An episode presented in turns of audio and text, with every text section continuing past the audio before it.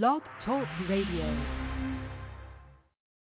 Romans 2 and 5, the righteous judgment of the Most High, who will Yep. render unto every man according to his Nope. deed, to them who by patience Yep. continue in some well-doing seek Nope. for glory and honor and immorality, Yep. eternal life. But unto them that are Nope. contentious and do not obey the Yep. truth, but obey unrighteousness, indignation and wrath. Oh, Frank Lucas. You pop. You an African American? Nope. You believe that's your heritage? Yep. Do you know who you are? Nope. King, queen, Yep. nigga with back. Nope. Do you shine like a star? Yep. Think they gon' tell you? Nope. We gon' expose them, Yep. yeah. They gon' take your life. Nope.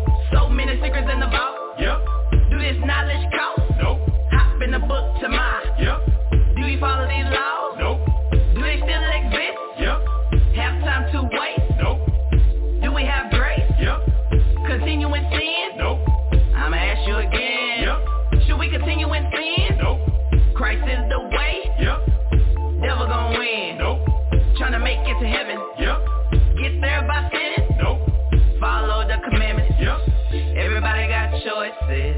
this walk, so I keep on trying. Everybody got choices. Choose the right path and nothing can stop us.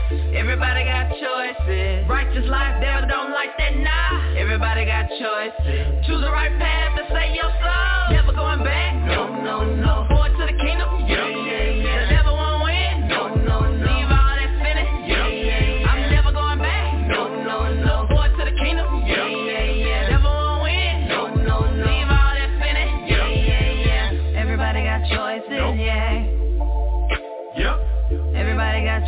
Nope. Yeah.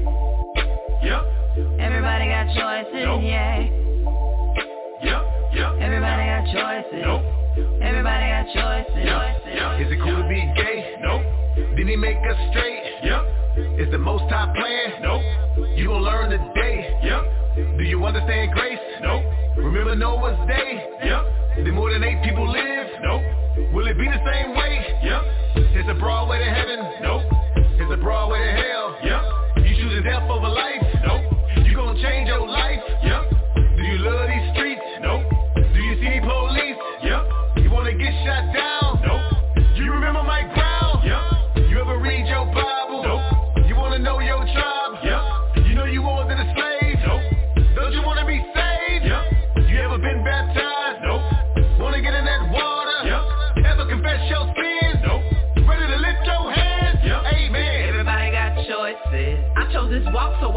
Trying. Everybody got choices. Choose the right path and nothing can stop us. Everybody got choices. Righteous life, devil don't like that, nah. Everybody got choices. Choose the right path to save your soul.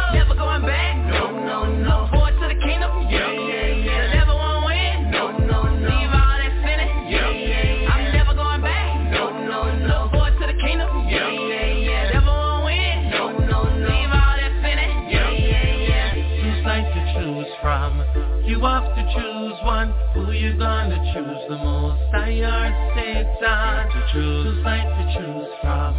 You have to choose one. Who you gonna choose? Who you gonna choose? Should I live a simple life? Nope.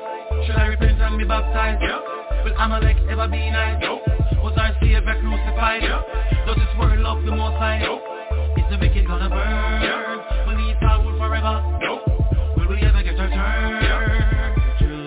To choose from. You got to choose one. Who you gonna choose the most? I or Satan. Two sides to choose from. You got to choose one. Who you gonna choose? Who you gonna choose? Got to choose.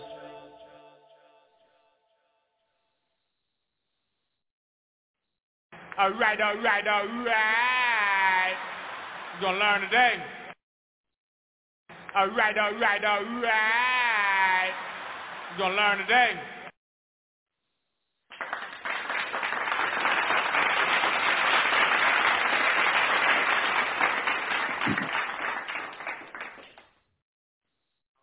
All right, all right, all right, all right. Uh, one good evening. Uh, once, again, to another episode of ISB Security Defense Bible Talk. Um, it's, it's our um, almost a daily uh, podcast that, that we uh, produce here uh, for the uh, ISB Security um, network that we're on. That is the the Israelite School of Biblical History and Practical Knowledge. The school locations in San Antonio, Texas, Houston, Texas, uh, Northern Virginia, and Rochester, New York. Again, warm good evening. I welcome to, uh, to our show. My name is Mashahba. Um, uh, real quick, just get introductions out the way. Um, as you might want to go and text and let, let others know that the, the show has started. I know that the, the time is very contrary to what you might be used to, and that tonight is being Monday night, that there's two classes on uh, ISBHPK uh, San Antonio, ISBHPK Houston, as well as ISBHPK Norfolk. We all have classes tonight on YouTube, as well as live classes that people might be attending. And this is by no means, no way, no how uh, meant to, to be in competition with any Israelite group or, or, or camps or brothers that, that are uh, sisters uh, that are teaching this word. It's just uh, uh, me want to keep my, my duty, me want to keep my um, my obligation, uh, and doing my part to help w- awaken the 12 lost tribes of the nation of Israel, to do my part make sure the teaching got started. Usually um, on Mondays, you know, usually the class starts at 10 a.m. Uh, Central Standard Time. But today I had some um, uh, I had some appointments I just I couldn't get I couldn't get out of that I had to make, so I went and just pushed the, the blog talk uh, for tonight back to, to 7 p.m. Uh, Central Standard Time, and that's why we're getting started late. But um, again, if you want to, to, to text anybody, let them know the, the show is starting. Um, area code 646-668-2568 is a way to um, uh, text anybody whether we're doing the live stream. Uh, let the word be known that we class has started. Excuse me. Uh, to get the word out, the class has definitely started. Um, uh, our, our blog talk schedule, our podcast schedule, basically is uh, Mondays, Monday through Thursdays from 7 p.m. I'm sorry, from from 10 a.m. to 12 noon, uh, Monday through Thursday, and they came back on Friday evening, uh, the beginning of the Sabbath. Uh, we have from 7 7 p.m. Uh, to 9 p.m. Uh, with the, uh, the brother uh, Bonabat holding that down. Um, and those are blog talk hours. Then, every once in a while, we will get uh, uh, throw a Sunday class in, and that's going to be from 4 to 6, from 4 p.m. to 6 p.m.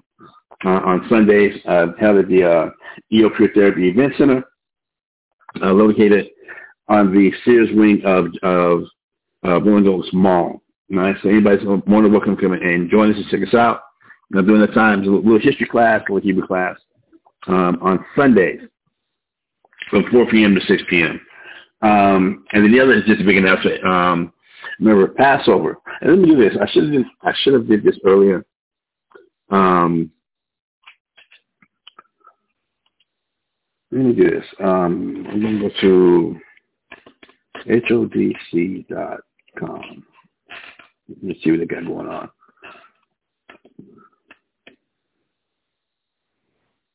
Okay. Something I should have looked this up earlier, but you know I kind of ignored it, and now I'm wishing I would have. Um, Masha Ra Ya Shar Allah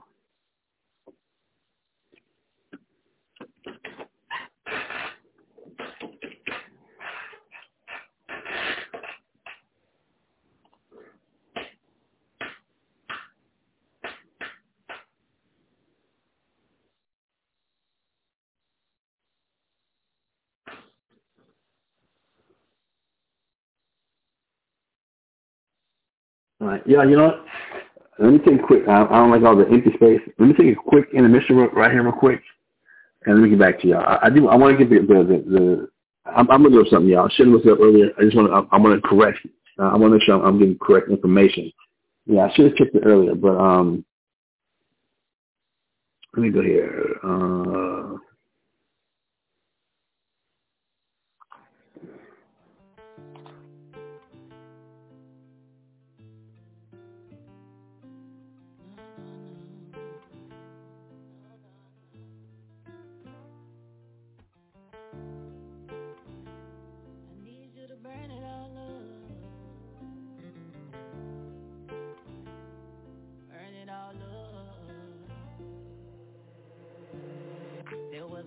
I thought I had it all together.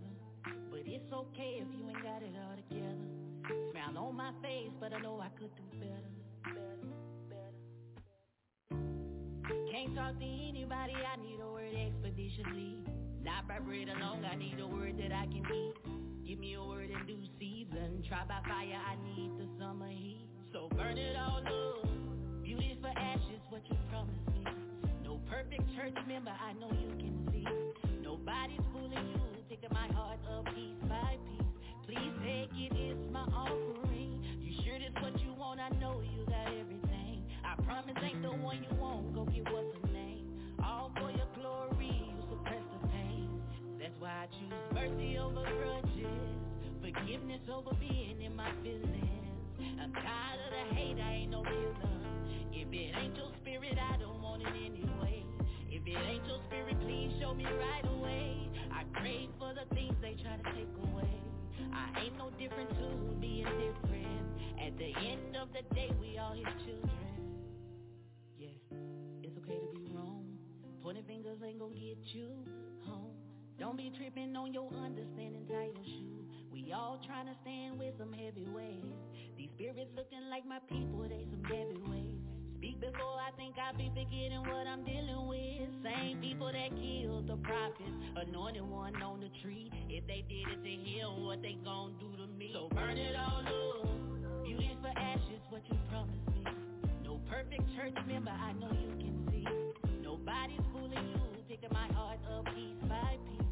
Please take it, it's my offering. You sure this what you want? I know you got everything. I promise ain't the one you want. Go get what's her name. All for your glory, you suppress the pain. That's why I choose mercy over grudges. Forgiveness over being in my feelings.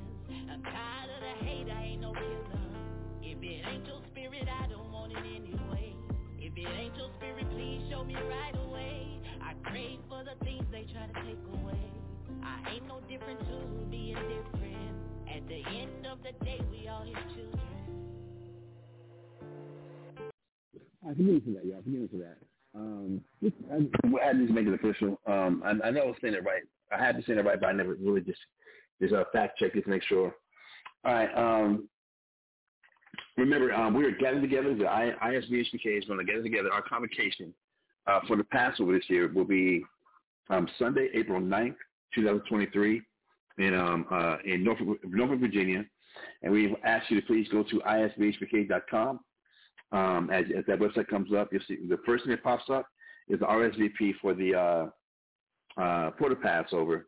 Uh, we ask that you then fill it out and everything, and it gives you the dates, times, and directions uh, for the Passover congregation that we get together uh, for eating the Passover meal together. Okay. Now this we're gonna get. It might get a little bit confusing. The official actual Passover date is sundown April fifth. Right. The official sundown um, official Passover actually starts or begins sundown April 5th, according to um, uh, some of the brothers and, and uh, ministries that we follow um, and the calendars that have been put together. Um, the actual Passover is, is sundown April 5th. Okay, that's that's the beginning of the actual Passover. Um, because that's a weekday. Let me see if I can find that again. Let's pull that up. That should be easy enough.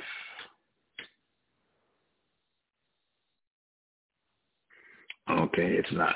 Um,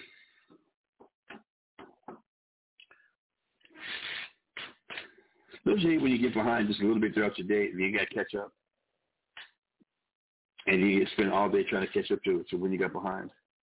Or things that got thrown off and, and, and, and thrown funny. Just like uh, today being the first day back from for, for spring break for a lot of people here in, in San Antonio. So those going to school, we're teaching in school here in San Antonio Public School. Um, and it's I just off kilter, you know. It's, it's just it's just it's, it's thrown a little bit. It's thrown a little bit. Um, right. So sundown April fifth is actually a Wednesday. All right. Sundown April fifth is actually a Wednesday because that's a weekday, right? Because that's the actual weekday um, and we are in captivity, it is hard for a lot of us to actually be able to congregate and enjoy the Passover uh, together um, because it is a weekday.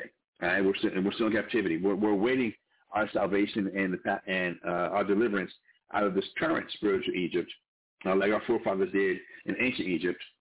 But because we're here, we are here in Egypt, uh, with the official Passover day being Wednesday, April 5th, it's hard for all of us to be able to actually uh, gather together. And this is what we've been doing for the past 20 years, where we have the, the camps from Albuquerque. Usually it, it, it was it goes it goes further back than that, but usually uh, Albuquerque, San Antonio, Houston, um, Norfolk. We would all gather together. Uh, our camps would come together to honor the Passover, even reaching out to uh, California, uh, the Shield of Wisdom, uh, for us to gather together for the Passover.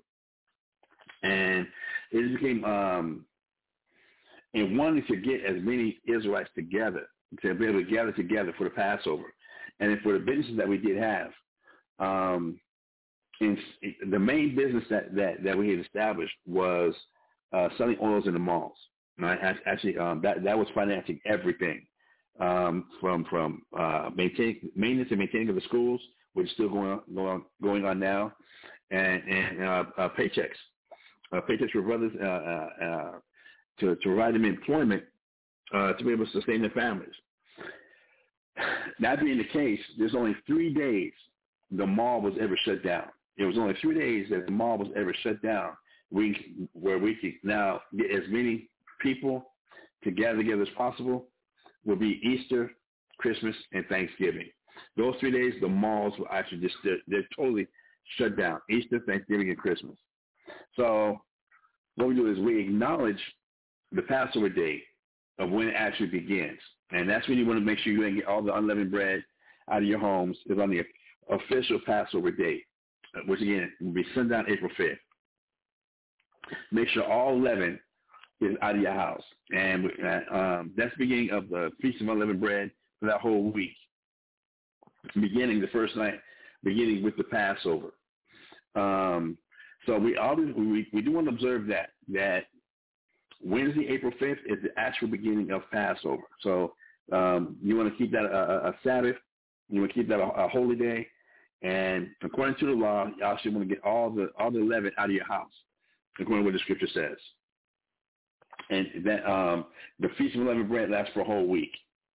Now, within that week, even though it does start, the official start is the fifth, within that week falls um, this this year.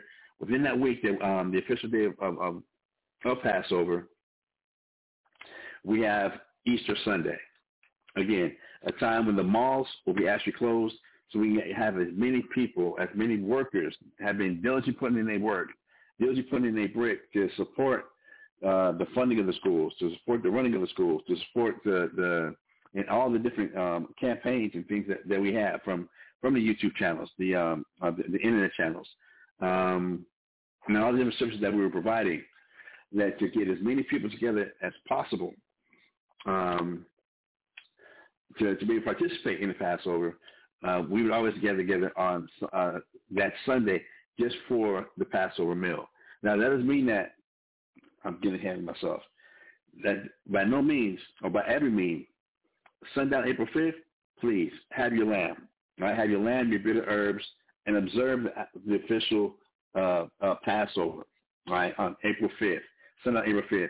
Observe that. The, the bitter herbs, the lamb, uh, the, the matzahs, the wine, uh, grape juice. You actually do that April 5th, all right, for, for just you and your family.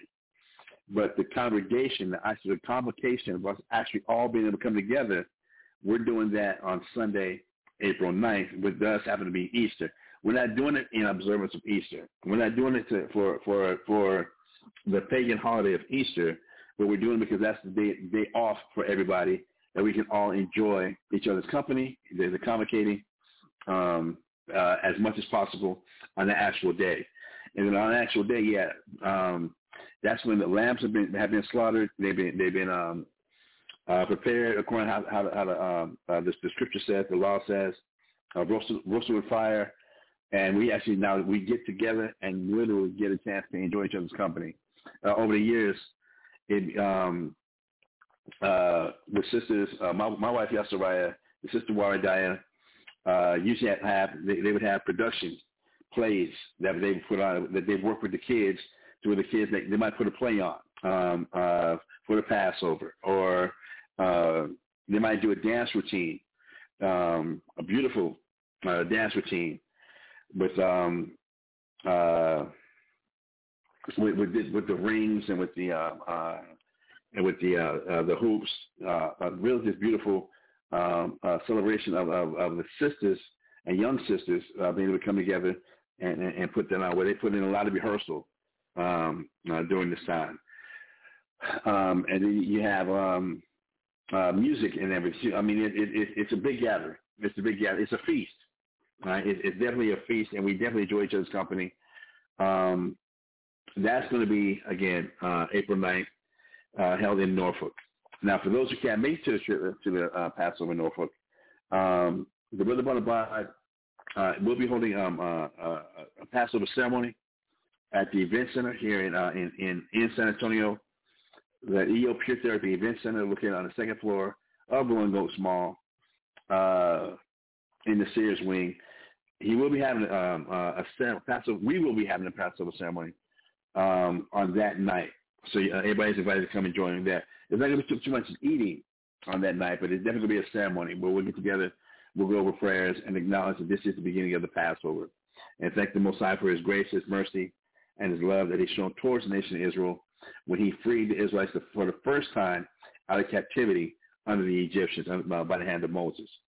Um, and then, according to the law, for those who can't make the first Passover um, on the the uh, the 14th, uh, 14th day of the first month of God's uh, first month. Then the second month on the 14th day of the second month, there's a second Passover to be held for those who couldn't make it to the first one. Whether it was somebody was unclean uh, by whatever reason, from from from menstrual cycles to if, if uh, particular sicknesses or illnesses or, or whatever, or just uh, just in a long journey and not able to make it back to the Passover, that they can make it to the second one. So the brother Award with the SOT with the Sword of Truth, they will be holding a second Passover, uh, May 6th. Um, location to be announced here, here in San Antonio. As I get the information, I'll definitely get it out to everybody. Um, that you can't make the, the one in Virginia um, or uh, uh, come around for uh, the official Passover being Sunday, April April 5th, then you, uh, we can join everybody um, May 6th all right, here in San Antonio again. Uh, times, locations to be announced. So I just wanted to get that out the way. It, it took a little bit longer than I actually wanted to. Uh, let me get that out the way. Um, please support ISBHPK. Uh, please show your support to ISBHPK. Um, in Rolling Small, uh, uh, the Sword of Truth also has established, been established for, for, for years. Um, Eastern Fragrances. Uh, please check them out. Please show your support. Um, uh, and uh, fragrances for the for the home, for the body, for the mind, for the soul. Uh, if you smell good, you, if you if you if you smell good, feel good. If you smell good, you feel good. Um, again, to set the ambience right for whatever occasion, please go and check the brothers out there in, uh, Rolling Oaks Mall. Uh, they have a kiosk right there in front of of, of um, uh, Victoria's Secret uh, at Rolling Oaks Mall on the first floor. Please come and check them out. And also they have an office there in, in Monroe Small. If you need, have any moving needs, please check out On the Mark Moving. Any need, uh, nothing too too too big or too small. Um, they got you. Excellent prices. Their prices can't be beat, and the teams can't be beat. Um, they they they will get you moved. Right? If it, you have to move something from the attic, just get it downstairs. They need some help. Call the brothers. Um, they, they the prices are definitely um, uh, easy to work with and, and they will work with you. Um, uh, check them out. They have a Facebook page, On Mark Moving on Facebook. That's one way to reach them. Or at the at the mall, they have an office also where you uh, go and uh, set up appointments and check out the pricing and all that. They'll even they even got got a service where if you need, if you need your house packed up or your apartment packed up, you need help with packing. Uh, there's a service there that that that On the Mark Moving will actually help you pack up whatever you need um, before you get it moved. They, they, they provide that. They have that service available also. So please check out On the Mark Moving. Um, and and these are happen to actually help me supporting the Sword of Truth um, School here in San Antonio, has been for years. Um, they are doing some good work, and it's helping the brothers be able to be employed, gainfully employed amongst ourselves, you know, entrepreneurship, but at, at the same time, keep them uh, around the scriptures to be able uh, to be able to do the teaching um, and the spreading of, of, the gospel, spreading of the word uh, uh to the world.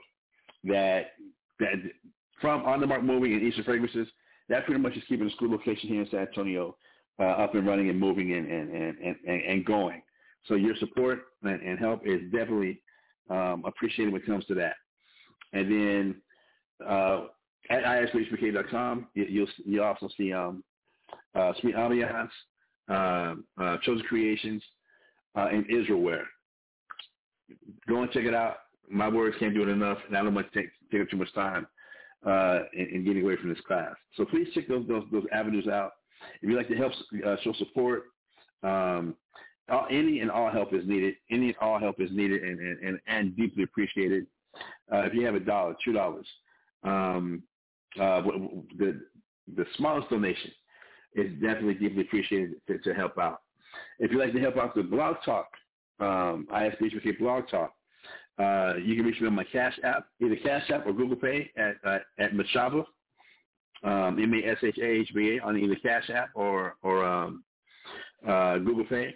To, if you want to give a direct donation to directly help uh, with the Blog Talk program, um, uh, ability that, that and stuff that we need to take, take care of to keep the Blog Talk podcast going. Very much appreciated. Again, thank you very much. All right, brothers and sisters, with that, I'm going to go ahead and let me, let me pull my computer up here. All right. As you know, I'm, I'm continuing now in this series that I've been going over, and it's had many branches, like like a tree. Uh, there's many branches to this tree, but the main root that we're dealing with, the main trunk that we're dealing with in this series that we've been doing, dealing with for the past, give me one second, let me mute that. That's not good.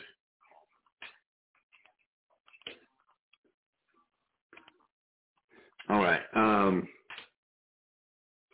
Let me do like that also.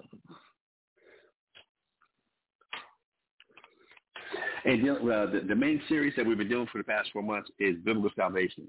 And from dealing with that, the main trunk of, of the tree of, of, biblical salvation, we have branched out into different um, uh, areas uh, in dealing with biblical sal- salvation. Again, it's a four, it's a bit, about a four month series that, that we've been, we've been going over. Um, so I'm gonna ask you if you'd like to check out the library, if you have never checked it out before.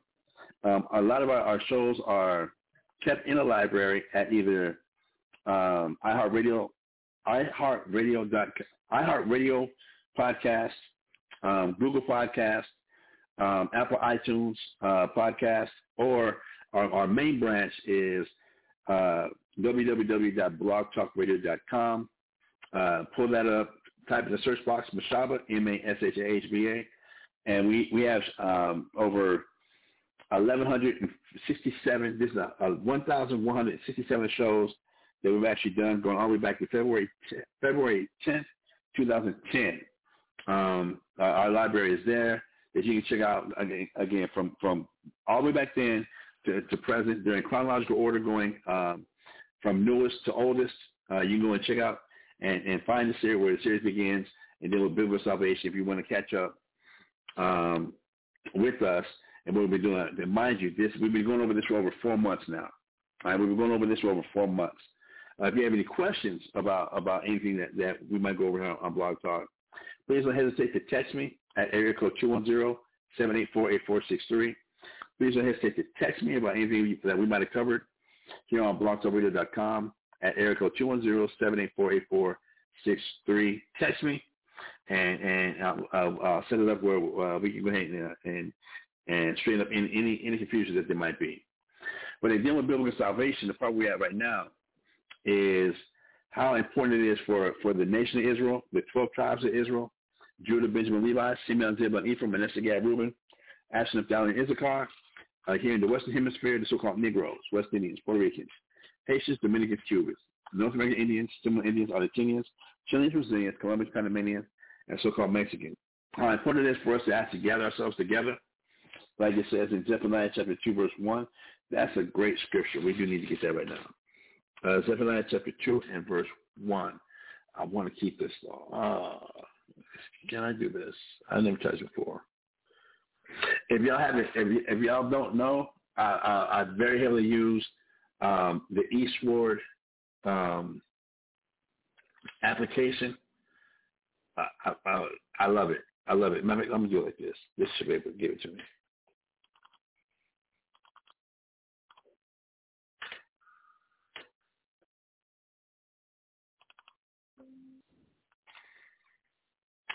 Cool.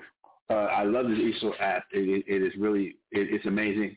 Um, there's so many different Bibles you can get, so many different Bibles, commentaries, dictionaries, um, reference books, atlases. Uh, it, it's it's all for free. It is all for free. That, that it, it, it, it's it's a great tool. And the good thing about it is, once you have it downloaded on your on your um, on your uh, desktop or laptop, uh, you can use it offline. You don't have to have uh, internet access to access um, the, the eSword. Once you download it, it's there. Right? And have, they have a uh, they also have MySword uh, for for your for your mobile phones and tablets. They have uh, MySword. Yeah, it's called MySword. Um, uh, for your phones, it takes a lot. It's a lot of data, brothers. I'm telling you right now, it's a lot of data. So it's gonna slow your phones down if you if you download it. Um, but I want to Zephaniah right now.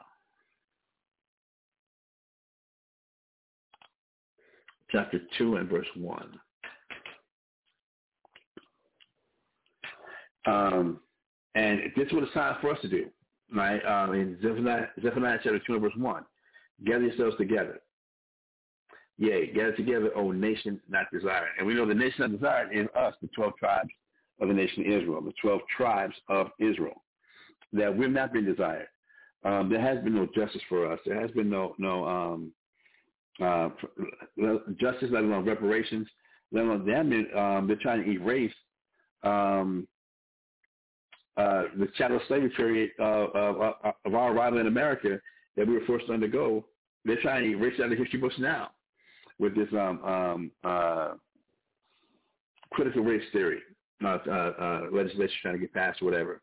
That we're definitely the nation that is not desired. We're definitely the people that are not desired to be Israelites. So it says, for us as Israelites, it's time for us to gather ourselves together. Yeah, gather together, O nation not desire.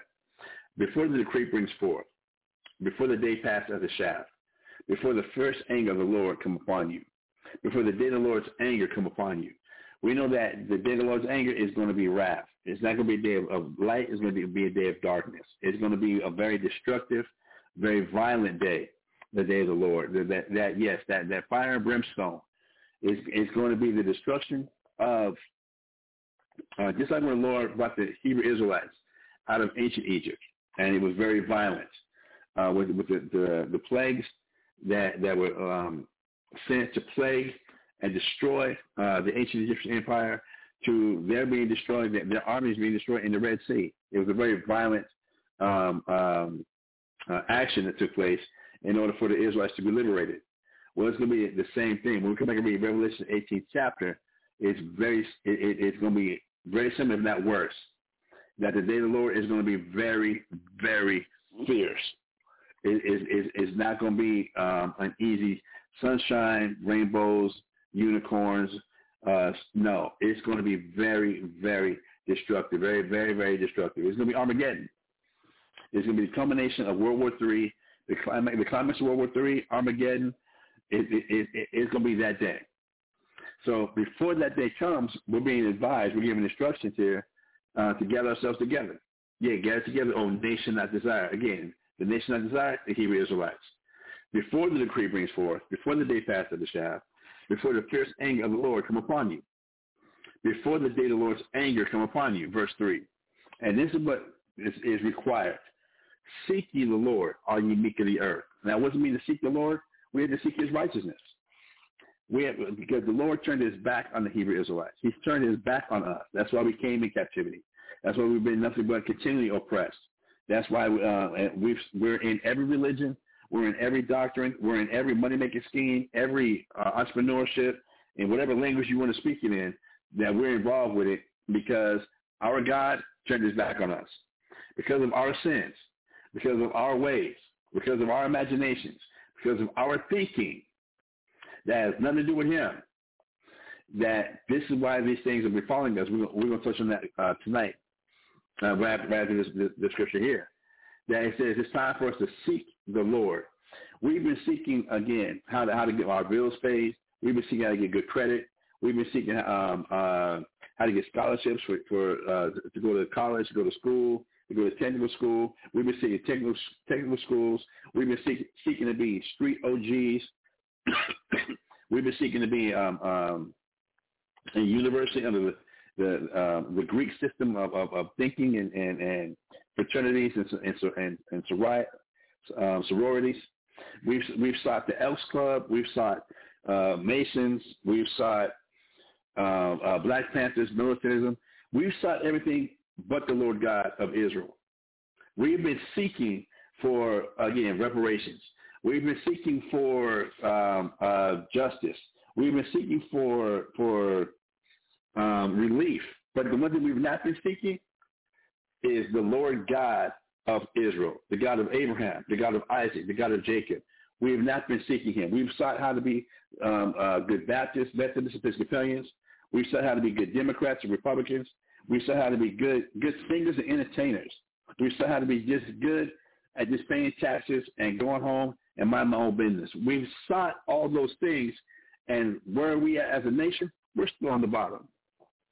We're still on the bottom even though we have examples of uh, rich moguls, of individuals that became rich, but as a nation, as a nation, and that's the important thing, as a nation, we are still on the bottom.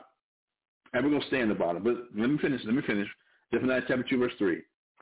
Seek ye the Lord, all ye meek of the earth, which have wrought his judgment. And when we go to Isaiah chapter uh, 147, verse 19 and 20, the only nation who has, has suffered the judgment of God has been the Israelites. It's only only we. Go back and match, read Deuteronomy, the 20th chapter, from verse 15 down to 68.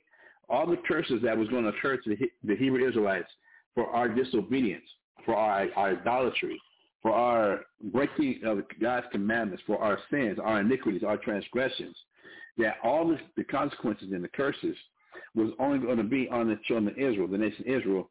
And go and read and see if that don't match, especially the so-called Negroes, West Indians, Puerto Ricans, Haitians, Dominicans, Cubans, North American Indians, Seminole Indians, Argentinians, Chileans, Brazilians, Colombians, Panamanians, so-called Mexicans, here in North Central South America. It, it don't fit the West. It fits us like OJ's glove. Even it fits us like OJ's glove didn't fit him. That it, it, the glove does fit. It does fit us. So no, you can't acquit us. Those curses match us to the T. And then you mess that with Leviticus chapter 26, forget about it. When you mess that with Leviticus chapter 26, I believe it's verse 15 down also, 14 down also, uh, through the end, the curses that were going to happen to the Hebrew Israelites uh, match no other people in history on the planet Earth. The Holocaust that happened to the Jewish people uh, trying to claim the identity of being, being the Jews, they don't match. Their, their trials and tribulations are nowhere in the Bible.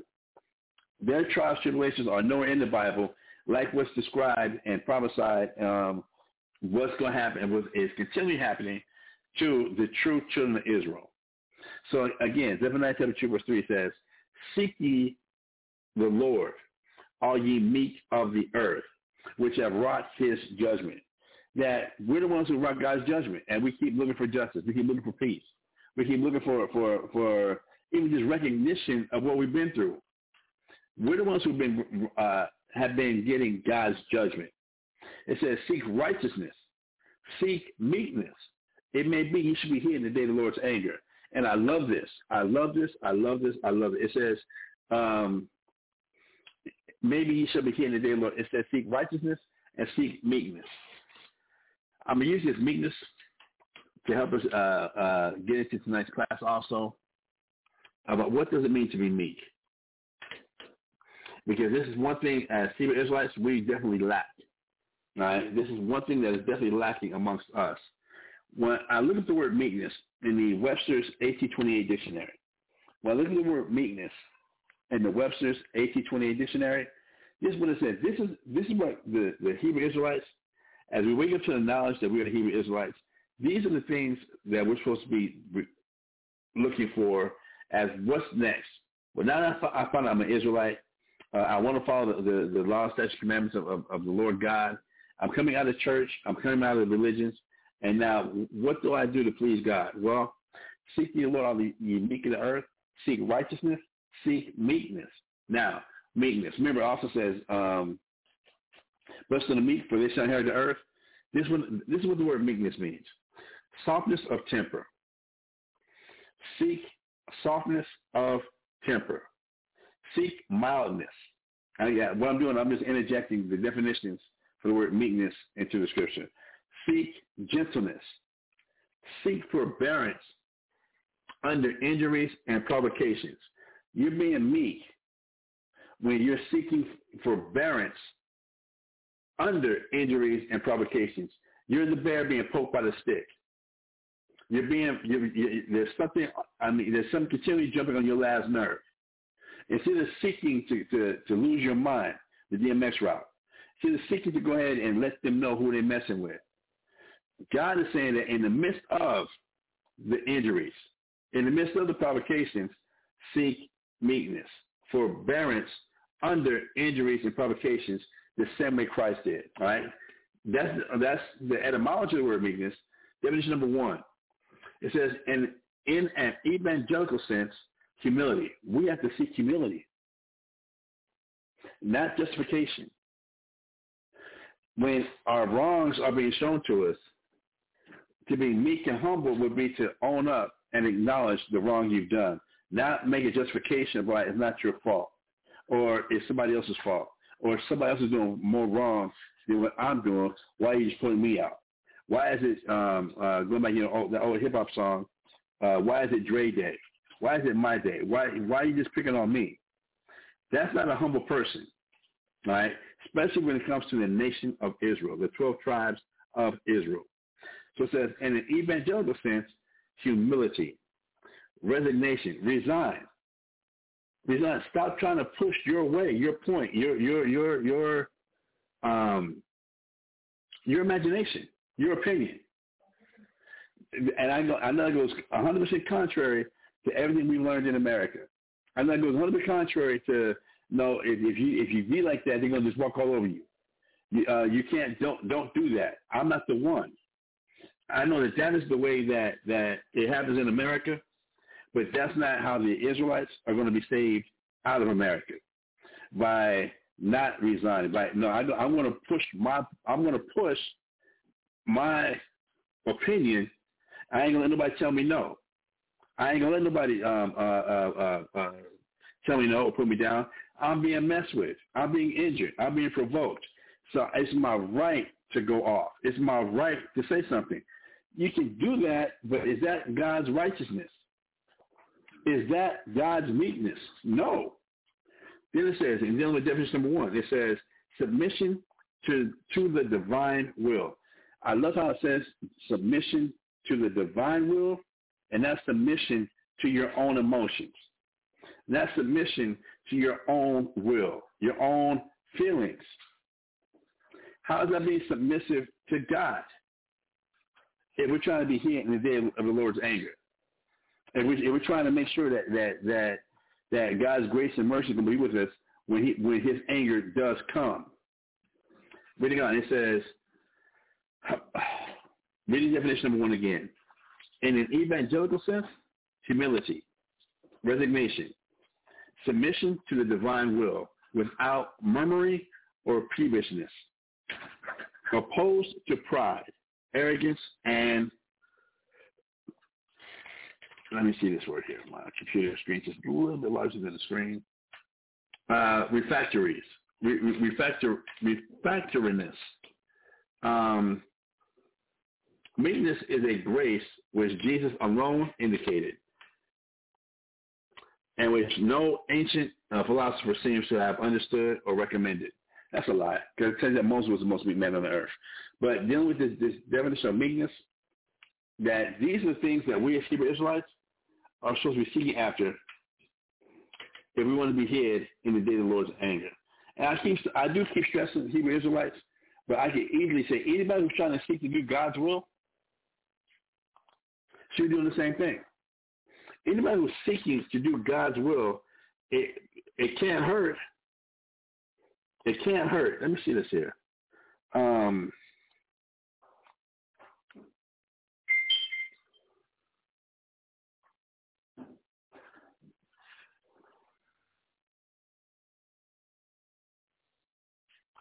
let me see something here.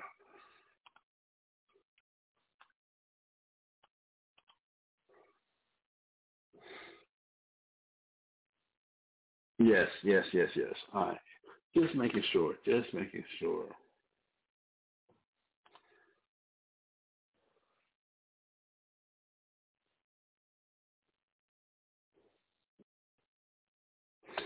As I look in here at in the Matthew Henry uh, concise commentary, the Matthew Henry concise commentary of Zephaniah chapter two, verses one through three, which we just read. Uh, this is the commentary from Matthew Henry. He says the prophet calls to national repentance as the only way to prevent national ruin. A nation um, not not desiring that has not desires towards God is not desirous of His favor and grace has no. Uh, this I'm sorry. No mind to repent and reform, or or not desirable, not having anything to recommend them to God, to whom God might easily just uh, justly say, depart from me. Uh, but he says, gather together to me that ye may seek my face. We know what God's decree will bring against uh, sinners. Therefore, it highly uh, concerns all, all to repent in the accepted time how careful should we all be to seek peace with God before the Holy Spirit withdraws from us or ceases to survive, to strive with us before the day of grace is over or the day of life, before our everlasting um, state is determined. Let the poor, despised, and afflicted seek the Lord and seek to understand and keep his commandments better that they may be more humble for their sins. The chief hope of deliverance from national judgment um, rests upon our prayers and our, and our humility. All right, I, I love how that, that, all that's being stated. Um, so with that, again, that's why I was going over um, from last Thursday. Last class I was going over we were going over and discussing uh, how important it is for the nation of Israel to confess and acknowledge the wrongs we've done, and how we really have an aversion to that. That that nobody wants to take acknowledgement for what they've done wrong. Nobody wants to face what they've done wrong. It, it's as we were going over in that class, how going all the way back to the days of Adam, that it was it was about um, uh, uh, passing the buck. It was about passing the buck. So, and for, forgive everything, uh, the noise in my background. Uh, my wife and, and, and son just came in, and obviously they got they got to eat and, and get things going. So, please forgive the noise in the background. Uh, but we're gonna keep class going. Uh, we'll go to Baruch chapter one uh, in the Apocrypha. To Baruch chapter one, we'll start verse thirteen through twenty-two. Uh, and dealing with the humility that the nation of Israel that we need to get to, that we've been in captivity. The Israelites have been in captivity so many times and every time we were in captivity, we had to come together as a nation. We had to uh, confess what we did wrong. Then we had to pray to God for forgiveness for what we did wrong. Then we had to ask God for him to send a savior or a deliverer or a judge. And all that's covered when you read uh, Judges, um, the book of Judges, right? The book of Judges, that that is something that has repeatedly happened with the nation of Israel. The only difference this time is from every captivity that the Israelites were in before, we still knew we were Israelites. We still knew we were Israelites, and we knew why we were in captivity. We knew why it was happening. We've been idolatrous. We've been going against God. We've been very greedy, selfish, um, uh, opinionated, uh, self-willed, self-righteous. We knew what was going on and, and what our, our God was doing to us. And we would come together as a nation, confess what we did. We'd humble ourselves, confess what we did, then ask for forgiveness and ask for a deliverer or a savior, and the Lord God of Abraham, Isaac, and Jacob would do that each and every time. If this this is this time is we now got to just first teach Israelites that we're the Israelites, that we are the Israelites, and this is what we need to confess as a nation. And that's. I'm not doing wrong. Y'all are doing wrong. I'm doing okay. I've got my money. I've got my credit. I've got this. I've got that, and I'm good. I don't know what y'all are doing, but I'm good. I I, I don't need to be repent. I ain't gonna feel sorry for for how I feel and what I teach or what I do and, and how I get things done. That it, it's a dog eat dog world. So I'm just been out here surviving. So I ain't gonna let nobody tell me I gotta feel low or feel this or feel that, whatever. No, I need self esteem. I need to be given that self esteem, self pride. You know what's funny, brothers and sisters? What are the six things that God hates? What are the six things that God hates? I'm gonna ask that question.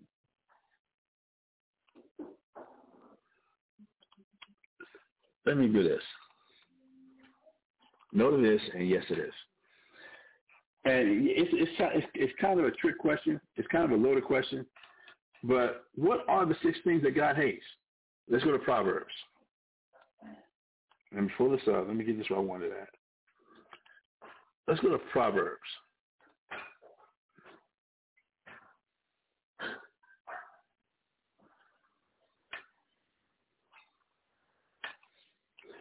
Chapter 6 and verse 16. Now, referring to things that, that we go through in America, where it might be no, I got, I'm going to have my self-esteem. I'm going to have my self-pride. I'm going to be proud of who I am. Do the way we've been taught in America is so far against God, but we don't think there's anything wrong with it. But then we don't know what God says. Proverbs chapter 6, verse 16. This is what it says. These six things doth the Lord hate. Yea, seven are an abomination to him. And we know the word abomination means it, it, it's something so disgusting in God's eyes, it makes God it makes God want to vomit. That that he he, in his opinion, the creator of everything, this is how he looks at it. This is how he feels about these behaviors that we're about to list. The first thing he mentions is what? A proud look. The first thing he tells you that he cannot stand, that he hates the most, is a proud look. But what are we taught to be here in America? Uh, from I'm proud to be an American. I'm gonna have my self-esteem. Uh, I got to be proud of, of, of be proud of who you are. To even in school, in public school, have school pride. All those things that are being that be pressed upon a person, pressed upon us from from infancy, we don't realize how much that's instilled something in us that God hates. And then we want to come back and be like, no, no, no. This is how I feel. That I'm going to have, I'm going to feel good about myself. I'm going to have some self-esteem. I'm going, I'm not going to let nobody put me down for all that I've been through, all this happened in my life. I'm not going to let nobody put me down. I'm going to have some pride about myself. But what we don't understand, one of the things that got God mad at us in the first place is having that proud look. I ain't going to let nobody tell me no. I ain't going to let nobody put me down. I ain't going to let nobody tell me I can't follow my own dreams, follow my own heart, follow my own mind. That I can put, if I, if I will it, I can make it happen. That's pride, brothers and sisters. That's pride. And that's the first thing God can't stand. It's the exact opposite of being meek. It's the exact opposite of being humble. Then he says the six things that he can't stand, a proud look, a lying tongue. Are we really Americans? Is it really about us uh, get, getting the most and being the most we can be here in America? Is it about us becoming rap moguls? Us, uh, about us becoming entertainers? Or is the only reason God created you is just so you can uh, uh, go to work and, and pay your bills? That's a lying tongue. That, those are lying tongues. And then it says, in hands that, that shed innocent blood. And oh, we can go into a lot of things with that because it goes a lot deeper than just the surface of uh, that shed innocent blood. 'Cause a lot of people, I ain't never should kill nobody, so that that don't apply to me. But don't you know that God says that whoever hates his brother in his heart is a murderer? That if you have hatred in your heart towards somebody, God considers you to be a murderer. Yeah, you get about that? Remember, we're talking about the same God, the same Christ. We can make it said that if a man looks after a woman to lust after her, he's done what? He's committed adultery in his heart already. So when you have a this, grudge, you have this hatred towards somebody that you're on to, you're shedding innocent blood. You are a murderer in God's eyes. But I know that's not taught because here it's about making sure you go with your feelings, about making sure you go with how you feel and what you think is right and what you feel is fair, but not what God feels is right or fair. It says, in a heart that devises wicked imaginations. And remember, God tells you about the heart, but these, these are things that nobody wants to go and study. These are things nobody wants to really look into. We just want to keep going with our own will, our own imagination, go with our own pride, our own lying tongues, um, and our own hatreds and, and grudges, and think that it's that God is somehow on our side. If he is, this, this is a question I've always asked myself for the 35 years I've been, I've been in this knowledge. I can read in, in the scriptures. I'm going on just a little bit. I can read in the scriptures where when when God wanted Enoch and wanted to separate Enoch from the wickedness of, of, of the world, God God got him out the world. He he he, he didn't kill him. He, he he he picked him up. When God didn't want Elijah to be around no more, God went and picked him up and got him. And I look at scenarios like that, I'm like, and so I had to tell myself, when I when I want to get on this this prideful, um, uh, I'm the victim type of type of mentality that that's so easy to fall into, that I'm just always right. And I I, I know I don't say those exact words, but it's not so much that I'm always right as much as others are always wrong and they get away with everything.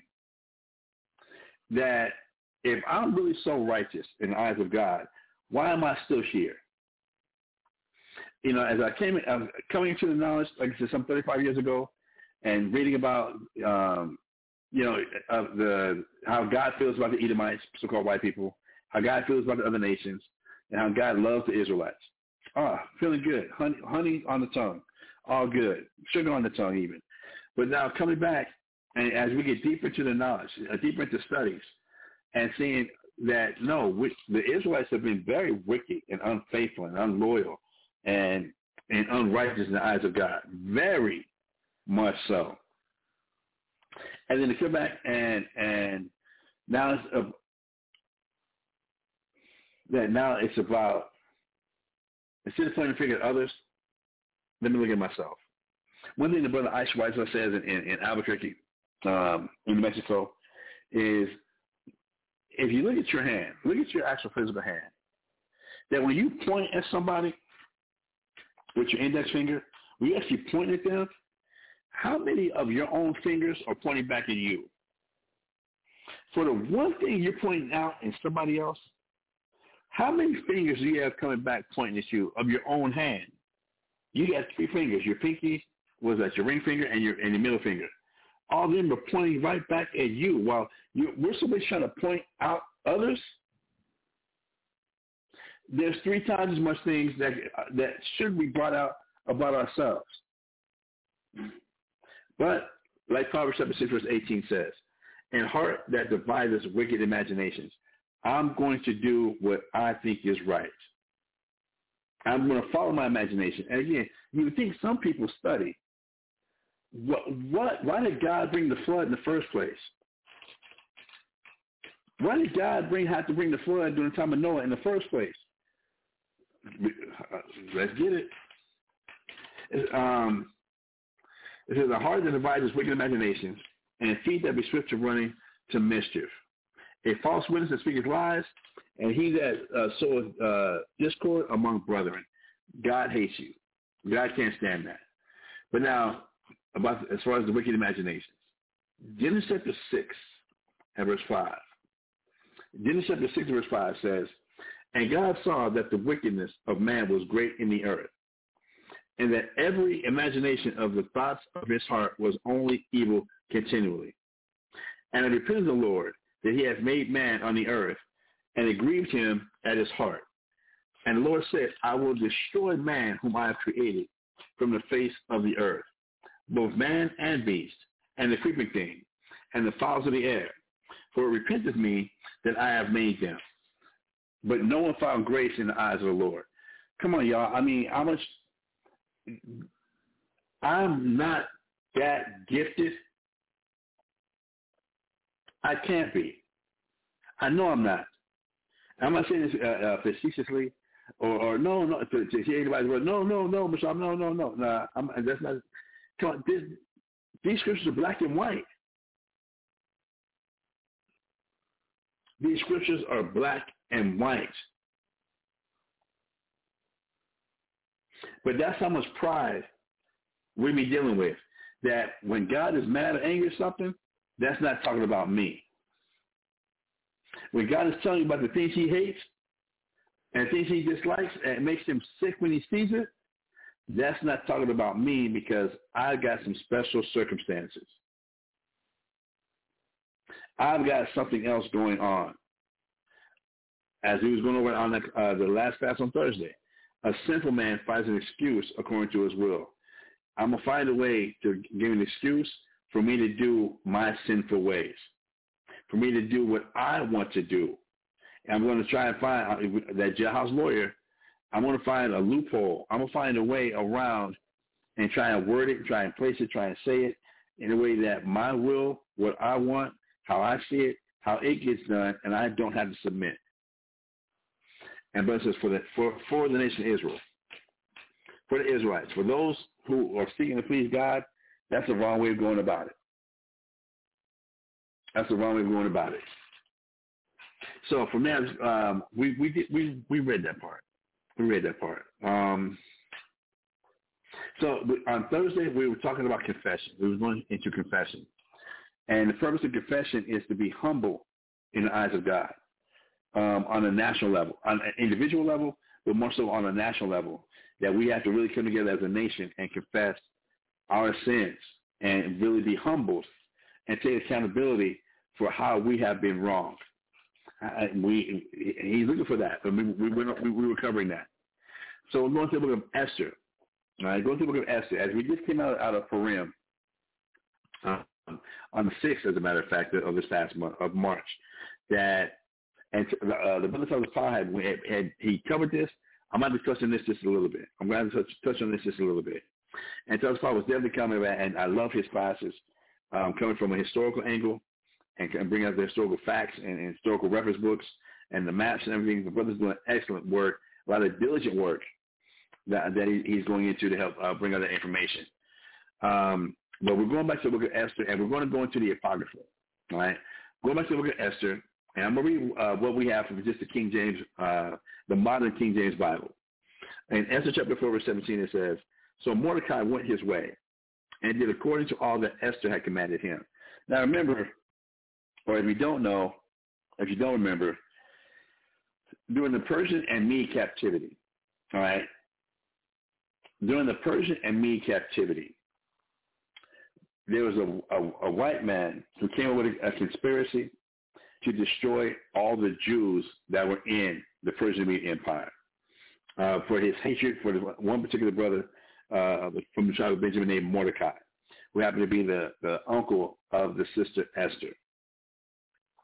Um, and and the way he was able to weasel and politic his way and to get into the ear of the king, King Ahasuerus at the time, um, to go ahead and really uh, um, uh, this, this decree was going to be set forward. It was, it was about to happen. It, it, matter of fact, the decree was made. Yes, destroy and kill all the Jews that were in the Persian Empire. So this was something that was very great and very heavy and very, and very um, about to be very destructive. So when we read in Esther chapter 4, verse 17, um, when it says Mordecai went his way and did according to all that Esther had commanded him. Remember, Esther became queen. Uh, when Queen Vashti had, had, became disobedient uh, to King uh, Xerxes or Ahasuerus, whichever one you want to use, that uh, a beauty pageant was, was held, took over a year, and Esther wanted to become uh, the, the queen to Ahasuerus, right? But it was not understood that she was a Jew.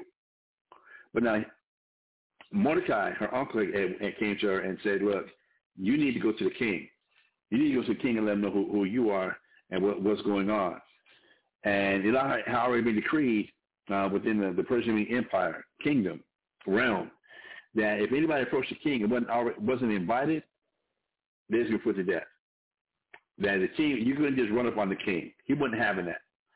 So knowing that Esther had not been invited to the presence of the king, she was taking her life in her hands to actually go and address him. So before she was going to do that, she wanted to go into a fast. She wanted to go into a confession and a fast. So she told Mordecai, tell the Jews, everybody, I, please go into a fast. We need to humble ourselves in the eyes of our God to, to save us from this certain destruction. Okay? So Mordecai takes off. Now, where the story picks up, now, when you just read the modern King James, the King James does not equip with the Apocrypha, Esther chapter 4 cuts off right there. But when you have the Apocrypha, it tells you, and the Apocrypha are, it's called hidden books. Um, uh, most of most of them written in Greek or Hebrew, Greek. I forget right now. Um, translate out of Greek. That here's the because remember the Old Testament was pretty much Hebrew, right? Um, the Old Testament, the translation we have is in Hebrew. The Apocrypha was, was parts of the, of the Old Testament that were in Greek, right? So we're in the Apocrypha now, and it happens to be Esther, the 13th chapter and verse 8, and it, it literally tells you the rest of the chapter, the rest of the books of Esther, um, chapter 4.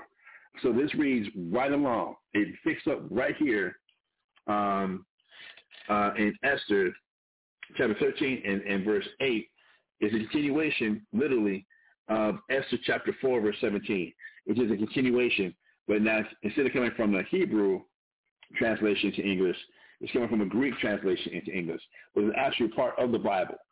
When the King James Bible was first translated um, uh, out of Hebrew, Greek, and Latin into English, this uh, the Apocrypha was a part of that Bible.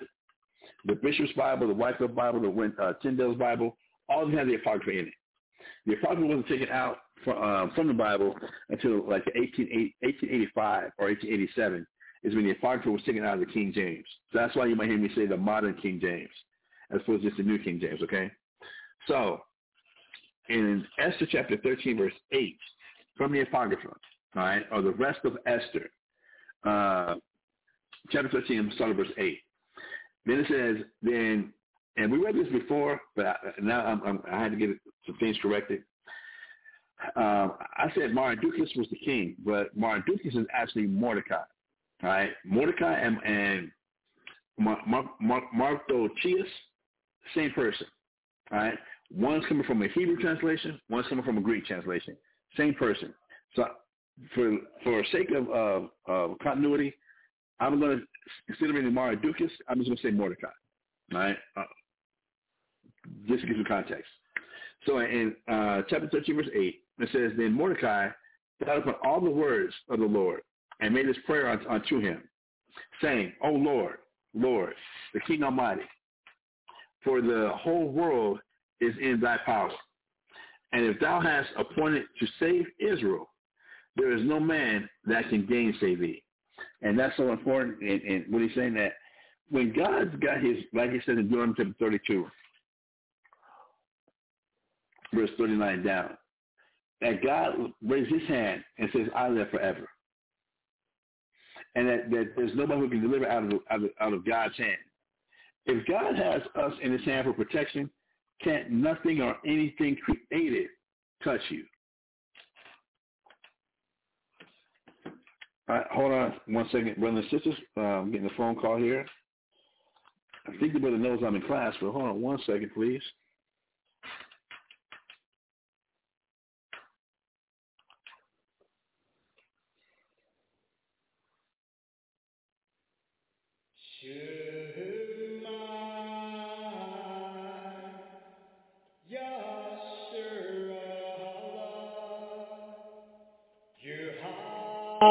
About to bring it. The power power show me my.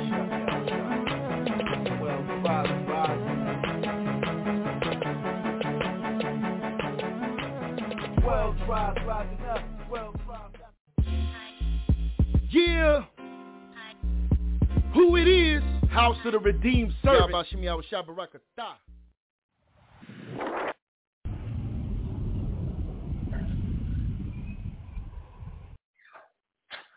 Hello, hello. Hey, Shalom, Mark.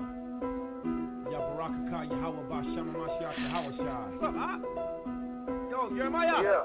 What's cracking, huh? Yabashimi Awashabarakata. Oh, yeah. Kwam Yasharala. Kwam Giving all praise to the Abanawa Yahweh Bashi. Shema Mashiach Yahweh Shama, Shai. Mashiach, Yahweh, Shai. Jeremiah. Hold up. Please say to Yah. Got that boy Karatazar with me? House Yeah. of the Redeemed Servant. Are you ready for the race wars? Let's get it. Bring it. it on. Hebrews are coming, coming, coming. Hebrews are coming, yeah.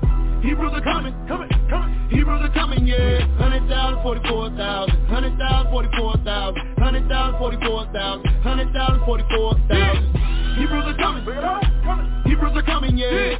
Hebrews are coming, coming, coming. Hebrews are coming, yeah. Hundred thousand, forty-four thousand. Hundred thousand, forty-four thousand. Hundred thousand, forty-four thousand. Hundred thousand, forty-four thousand. We ain't playing, yeah. Standing on these corners, yeah. We taking games, yeah. Put them in the Bible, yeah. Ezekiel 37, greatest seed in army, yeah. Come see what we about. We'll change it around. We moving out. Battle axe, and weapons of war, what you waiting here for? Come see what the hell you're facing. With thee, he'll break the nation. Sounds like a little revelation. Ah. Heard players coming one hour. Utterly burnt, we will devour. Yahweh shot, who's the power? As you can see, you ain't dealing with no monkeys. We want our money, you gon' pay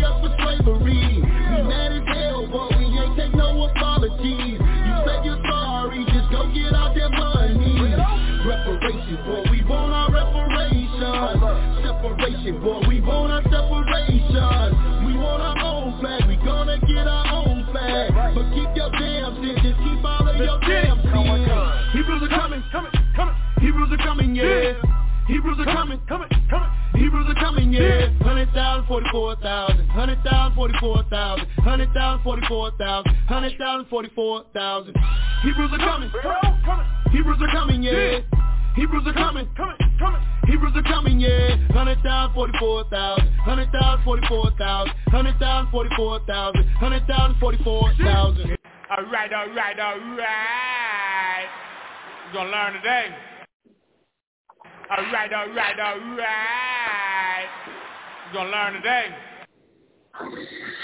All right, all right, all right, all right. Uh, again, forgive the interruptions. Um, as we're continuing, we're, we're in uh, the book of the Apocrypha in Esther, chapter 13, verse, verse um, 9.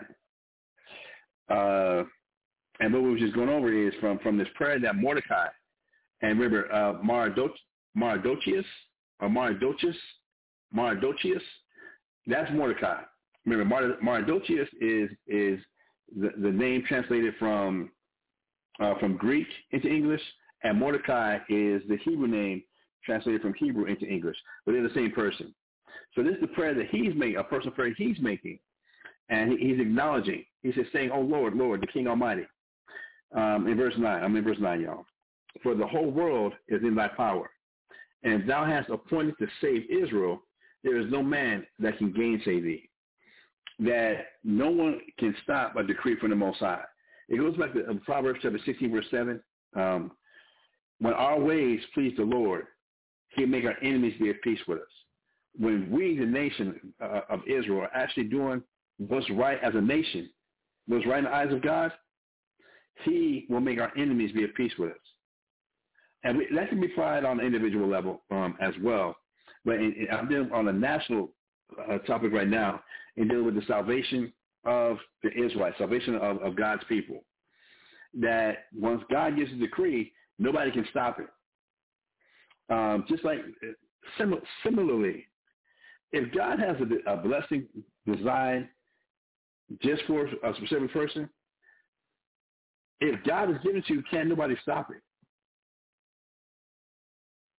But if God don't want you to have it, ain't nothing you can do to get it.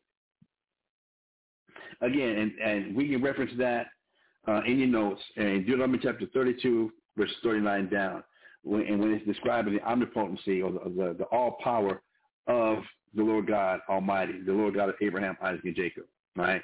So reading on with the, the, the prayer of Mordecai in uh, the book of Esther, chapter 13, verse 10, that we find in the Apocrypha. It says, For thou hast made heaven and earth and all the wondrous things under the heaven. Verse 11. Thou art Lord of all things, and there is no man that can resist thee, which art the Lord. Thou knowest all things, and thou knowest, Lord, that it was neither in contempt nor pride, nor for any desire of glory that I did not bow down to proud Haman. That remember Haman was the, was the, the the white person, the Edomite, the the um the uh, Amalekite that had became uh, King Xerxes, one of his advisors, um, and he came up with this plan to have Haman came up with this plan that everybody needed to bow down to um, to Xerxes, um, knowing that Mordecai was not going to bow down. And so Mordecai is coming in and, and, and explaining to the father, you know I didn't do it out of pride. I wanted to do it just to, just to boast. And so you can't mess with me. Don't mess with me that I'm not the one.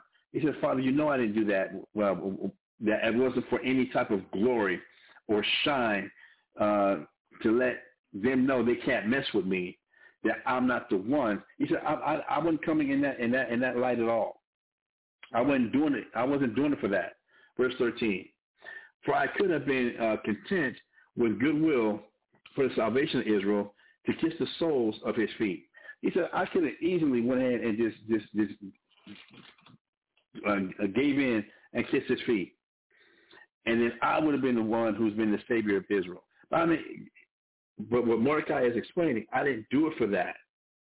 I'm not trying to have, be the one with the shine, with the glory, with the with the um uh that I'm I'm the man, I'm the S.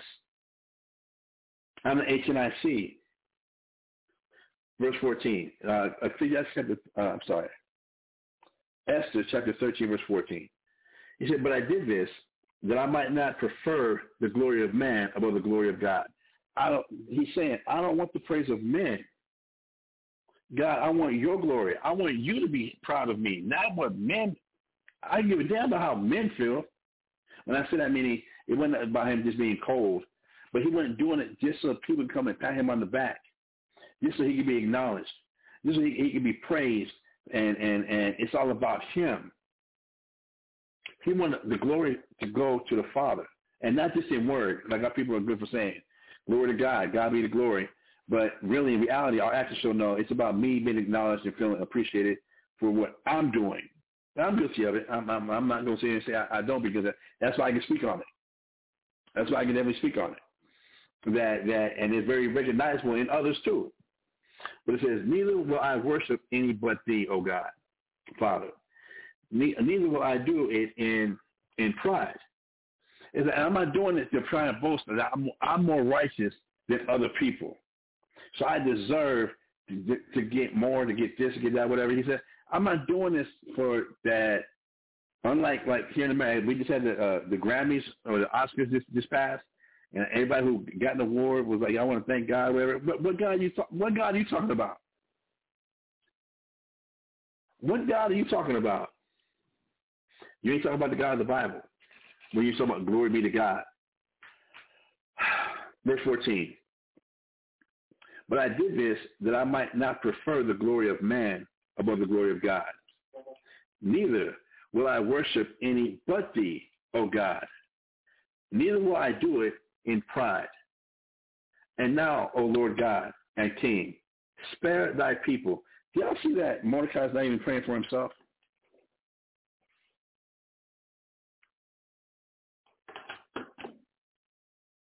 Mordecai could have just saved himself. When when Haman came with, with this conspiracy to build this great gigantic statue, to have all men bow down to it and know that Mordecai wasn't going, wasn't going to do it, Mordecai could have went ahead and just bowed down to it and saved himself. But Mordecai, that wasn't what Mordecai was on. Unlike in, in my own personal pride, I probably if it was about just me making sure I'm taken care of, making sure I'm gonna be straight, making sure that I gotta that in serving God. This this I guess this is what I want to bring to the forefront also. In serving God, he wasn't looking at look at how much problems I'm going through because I'm doing it the way the Most High wants things done. Look at how much grief and how much agitation and how much I'm going through because I'm doing it the way God wants things done. And that it's a waste of my time. It's a waste of this. That is no good doing things for God because look at what situation I find myself in right now. Now, brothers and sisters, I can tell y'all this. I've said it in, in, in, in several classes. I'm gonna keep I'm gonna keep saying it. In Malachi chapter three, verse sixteen through through like nineteen, God said, I've heard your words, Israel. He said, Your words have been hard against me. And that you really say and really think in your heart that to serve God is no profit. That to do things way to do things right in the eyes of God, it, it, it, I'm not getting no benefit out of it. He said, I've heard what you said about me. The reason those words are that much are very hard and offensive and and that whole way of thinking is improper and that, and that right didn't God give us paradise in the very beginning without us earning a damn thing? He gave us paradise. He gave us dominion of everything on the planet Earth under Adam. We didn't want to do things his way. And now to try to, to, to be put into a position where we got to come back and not earn his trust, have to earn it, now we're mad. And now we're like, no, this is ridiculous. I shouldn't have to be going through this. This punishment doesn't deserve, or this, this, yeah, this punishment or this uh, condition, I don't deserve to have to go through this. I might have done this, maybe. I might have done that, maybe. But to have to go through all this, this why did I go through all this? But if we're looking here at Mordecai, and again, I'm going off of you know, uh, in reference to Romans chapter 15, verse 4. Things written the fourth time are written for our learning. Are, they, are we learning from these type of examples? Or we just stuck in our own imagination about what we feel is right, fair, just, unjust, or what have you? And I'm tell you right now, brothers and sisters, as much as I, te- I try to teach almost every day, almost every day something in the scripture show me something about myself. Almost every day the, the scripture show me something about myself. And that's why again I'm bring I'm bringing these classes out I'm bringing them out. That Mordecai did not take up this mentality of God. You know I could went ahead and make things easy for myself, or God. This is some BS because look at how much more extra work, how much extra danger, how much extra whatever I put myself in and thinking about others and thinking about the nation and, and, and putting others first. Look at how much more problems it's causing me. I should have just saved myself. I should have just been about me. I should have been like everyone else and made it easier for myself. Mordecai is here having to say it to his father. I didn't take that route. And this is a prayer. I love this prayer. This is a prayer I've got to adopt a lot more into my life. Verse 15. And now, O Lord God and King, spare thy people, for their eyes, for their eyes are upon us to bring us to naught. Talk about the eyes of our enemies. They want to bring us to naught. They want to destroy us. Yea, they desire to destroy the inheritance that has been thine from the beginning, wiping out all Israelites, whether we want to call some Israelites or not. Verse 16. Despise not the portion which thou hast delivered out of Egypt from thy own self. I mean, from when he brought the Israelites out of Egypt under Moses, he said, he's praying, please don't despise us. Please don't, don't, don't, don't let them destroy us. Verse 17. Hear my prayer and be merciful unto thine inheritance. Turn our sorrow into joy, that we may live, O Lord, and praise thy name. And destroy not the mouths of them that praise thee, O Lord, Check out verse 18, y'all. Check out, please check out. Pay, I, I highlighted this in my own uh, notes and everything. I'm gonna ask you. Maybe you, you might want to do the same. Here in verse 18. Let me check something. Please tell me I'm broadcasting. Okay.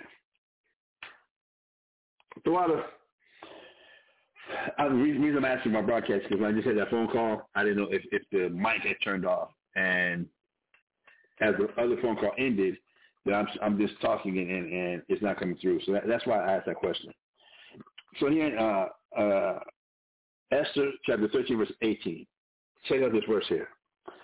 It says, all Israel in like manner cries most earnestly unto the Lord because their death was before their eyes. We we we we are still looking for like that, that Superman hero. We're still looking for that that one person to be to be I guess be Moses, be Superman, uh, be be uh, Batman or Hulk or Thor or, or what have you. That that one person is going to be our savior. That one person is going to be the one. Um, but if we t- pay attention to this right here, not only did Mordecai send his prayer up, all Israel in like manner cry to the Most High earnestly unto the Lord because their death was before their eyes. That we understood during this time right here and many other times before in, in the history of the Israelites that when it gets to these situations where our enemies are about to really wipe us out, we have no power. That that that it, it, if the only way out is by the Lord God and by us being right by Him, that we had to humble ourselves to the Most High. And unfortunately, we still have a lot of this world's imaginations still in our thoughts and in our souls and our hearts. That we're still looking for other forms of comfort, other forms of salvation, other forms of stability that have nothing to do with the God of Abraham, Isaac, and Jacob's righteousness. We're still we still so have so much, and it, I, I guess I'm not I'm not trying to justify it at all. We have gone over 400 years here in America for all those generations, for however many generations that that it, it entails of being strictly indoctrinated with the American way of life, the American way of survival, the American way of of of of, of, of, of salvation. That that that's that, that's all we've had so that now we still have so much of that poison in our spirits, in our minds, that we, we still we know we're Israelites, and now we're learning the name of the Most High in, the in the Paleo Hebrew as far as being Yahweh, um, and Christ's name in, in the Paleo Hebrew being Yahweh Shai. We learn these things, but we still have so much poison and so much pollution of what's been ingrained in us and our people for the, at least the past 400 years, talking about coming all on the slave ships, and the 500 years from when Columbus and Murray Incorporated got here back in 1492, that it's been nothing but lies and, and, and doctrines and, and everything but God forced upon our people in order to survive. That we still haven't got to that point where we're turning to the Lord God to save us from this death that's before our eyes. We still think there's another way out. For as many Israelites are leaving the country and moving out of the country, and I, I, I'm not. This ain't shaded them. This ain't. I'm not. I'm, I don't want no smoke. This them. But this tribulation that's coming for the for the salvation of the nation of Israel, coming by the Lord Savior of the world called Jesus Christ, it's going to encompass the whole world. It's not going to just be America. So just because we get out of America, and, and I'm talking for brothers and sisters that have actually moved back to Israel, to the Mona. Okay, you move back under your own power, your own wisdom, your own will, your own savings, You move back there and, and you're back there. But how is it that in order to still be there, you have to serve a year in the Israeli army? You have to serve a year in the Israeli army in order to still be over there. They, they are number one enemies. They're claiming that they're us. So now for you to be there, if that's of God, why are you having to serve in your enemy's military? If that's really the case, and I, I'm I'm I'm I'm jumping all the way to Israel. I'm not talking about the different places in South America or uh, Central America, uh, Canada, other places in Europe um, uh, that that our people are, are, are fleeing to to get away from. America, thing is, it's about getting out of America. No, it's how we get out of America. It's only if, if the Lord God ain't doing it, it's it's it's not it's it's not a good look, y'all. It's not, I, but I know using the worldly wisdom, it's a good look. But using this Bible, no, that's not a good look. It's not a good look. We're not going to come back home to our inheritance until our Father brings us back home. Because it's our Father who kicked us out because of our sins because of our behavior. Remember, come on, y'all. I know y'all have read what Christ said, all that ever stood before him are thieves and robbers. Y'all remember that? Y'all ever remember reading that? You ever remember reading where Christ said that I'm the way, the truth, and the life? No man gets to the Father but by me? You ever read that? The scripture says that, that wide is the way that leads to destruction, but narrow is the way that leads to the kingdom? any of those scriptures that there's only one way that it's Israel that we're going to get it, that we're going to really get that salvation. There's there's no other way, and it's narrow. It, it, it, it's not going to be easy. It's going to be through much tribulation we're going to enter into the kingdom of heaven. We owe. So again, Ecclesiastes, uh, I'm sorry, Esther chapter 13, verse 18. All Israel in like manner cried most earnestly unto the Lord, because their death was before their eyes. They didn't try and go get raise up an army. They didn't go try and raise up weapons. They didn't try and, and put uh, uh, extra locks on the door and, and door armor. I just saw that that that, that TikTok um, commercial today. Door armor. They, didn't, uh, or ADT. They, they, that wasn't gonna be it. It wasn't to be because they they had uh, a food pantry and had bungalows of food uh, uh, stored away in the catacombs, and that that's going to be their safety. We had to get to the point where we truly understand the only way out of this destruction is through the Lord our God. It's not going to be because we grow our own food. It's not going to be because we um we get we got some Bitcoin, or, or again because we went and got weapons, and now that's what's going to save me. That's not it. We as the, Israelites have really got to get to the point that 144,000 men have got to get to that point where we understand there is no other way out. There isn't another way out. In order for the one-third to get saved, and then eventually the rest of the nation get saved.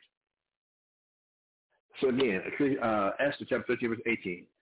All Israel in like manner cried most earnestly unto the Lord, because their death was before their eyes. Now going to um, uh, the book of Esther, 14, verse 1. Again, all this is still in the Apocrypha. Queen Esther also, being in fear of death, resorted unto the Lord, and laid away her glorious apparel, and put on the garments of anguish and mourning, and instead of precious ointments, she covered uh, her head with ashes and dung. We all know what dung is, right? Dung is doo-doo. So she wasn't even trying to trying to make sure she was she was still fly. That she's uh, the, the the Eddie Murphy um, coming to America. She's your queen. I can't sing, but y'all know what I'm talking about. Queen Esther, who was literally actually a queen, not in pretense, not in just in, in manner and how she dressed, and, and or, or, or um, she's the queen bee. She's this. No, she was a literal queen. She was a literal queen in Persia. She took off her queen garments, put on garments of anguish and mourning.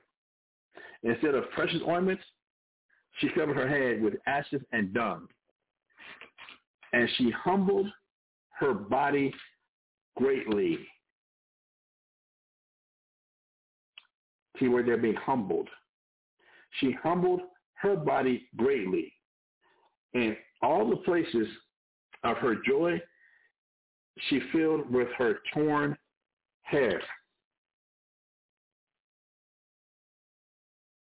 Remember, this is a black woman, specifically a Benjamite.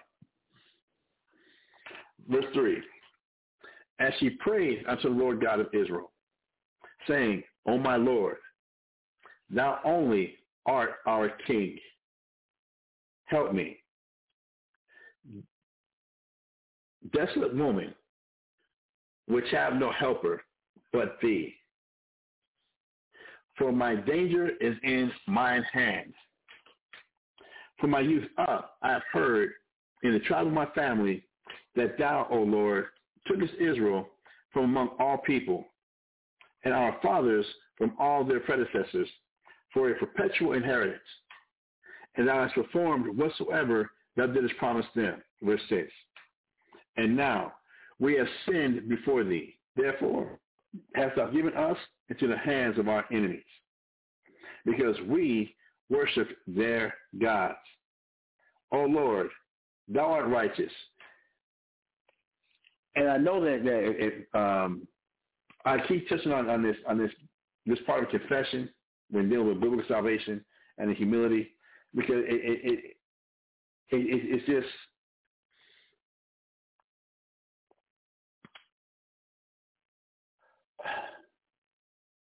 it's it's hitting so hard. When you when you re, when you really get into and, and think about how much fear was she in, how desperate was she, what must she have been in, how desperate were the Jews at this time, how desperate was Mordecai at this time, that there was no way out. Remember, the Persian the Median Empire, their armies was was top dog. They were the they were the supreme power. They were the modern for what modern day America is, with all its military and all its functions.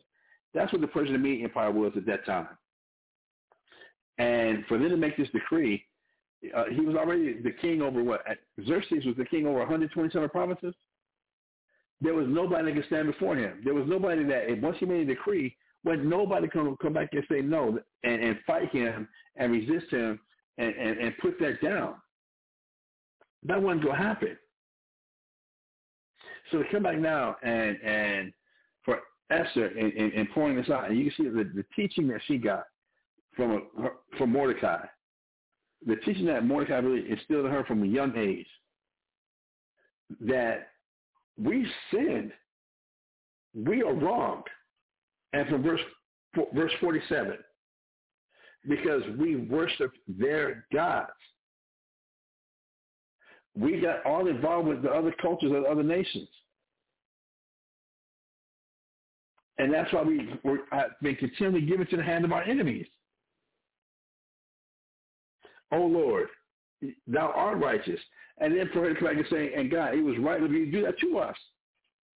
It was right for you to, to do this to us. We've sinned. We have done wrong. We have worshipped their gods. We've been involved in their culture and want to be like them and, and saying, well, what, what, what did Rome do as the Romans do? Like, well, everybody else is doing it, so that's why, why can't I do it? And then for God to come back now and, and, and chastise us, to get on us, to and give us give us deliver us into the hand of our enemies, Esther saying here in verse seven, you are right for doing that. Verse eight, nevertheless, it satisfies them not that we are in bitter captivity, but they have stricken hands with their idols, that they will abolish the thing that thou with thy mouth hast ordained, and destroy thine inheritance, and stop the mouth of them that praise thee, and quench the glory of thy house, and of thine altar. Like the enemies, you delivered us to be chastised, but now our enemies are, are wanting to take it a step further. They want to take it too far. You're just trying to chastise us to get, for us to get right in the, right in the membrane, for us to get right in the mind, for us to repent. They're ready now to destroy and wipe us off the face of the earth. Verse 10. And open the mouths of the heathens to set forth the, praises of, of the idols and to magnify a fleshly king forever. That God, they, they want to do this and prove it was their culture, their wisdom, their knowledge, their understanding, their way of doing things that is more supreme. That if it's doing this, remember, the Persian means, brothers and sisters, the Persians today will be your so-called East Indians. Yeah, believe in the Haji, um, Alibaba, um, you know, the, the, the guys that own the uh, gas station and stuff. Them guys with the red dots on the forehead and and and and, and, and the turbans and stuff, the Sikhs and all that all that good stuff. Those are Persians. That's the Persian means. I'm sorry. That, that's that's the Persians who goes back to Elam. That goes back to the East Indians. That's that's who they are.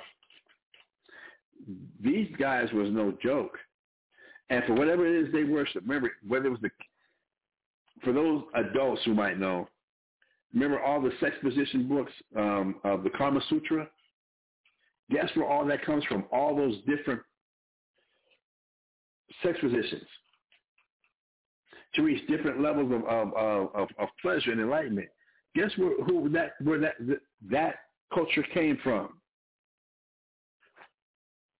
Elam, East Indians, the Persians the the the, the stretching the, from from um, from yoga, Bikram yoga, and and and and and, and tantric sex or or what have you. That all those all that stuff comes from the East Indians. So now them worshiping those gods and doing those things,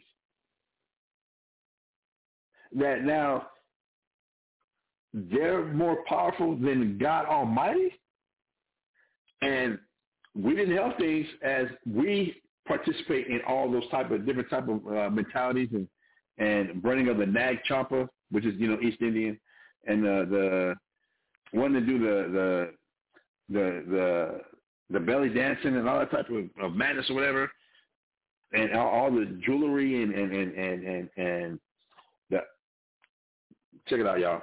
Y'all understand that all that goes back to East Indians. It goes the the the, the gypsies, the, the the the remember the genies in the bottles, the the flying carpets. All that goes back to to East Indians. Again, think about um uh what was your boy's name? Um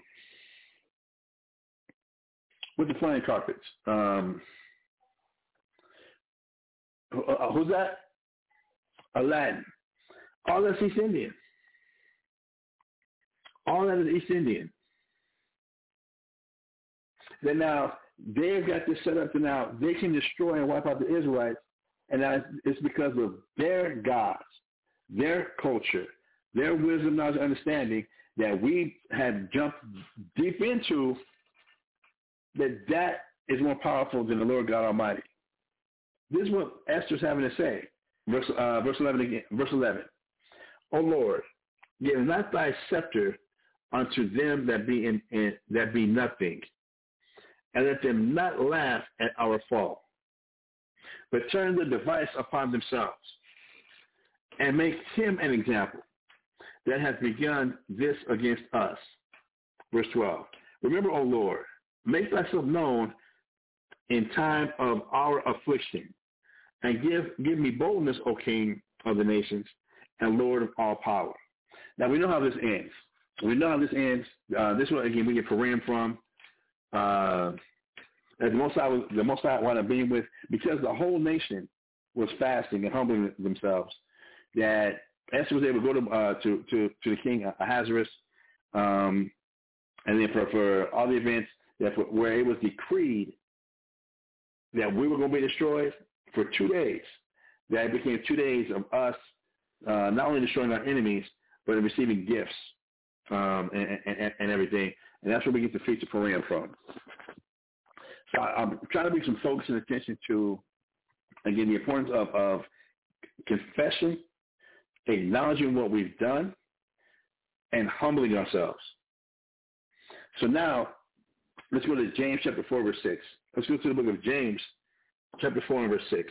Again, the book of James, chapter 4 and verse 6. It says, But he giveth more grace.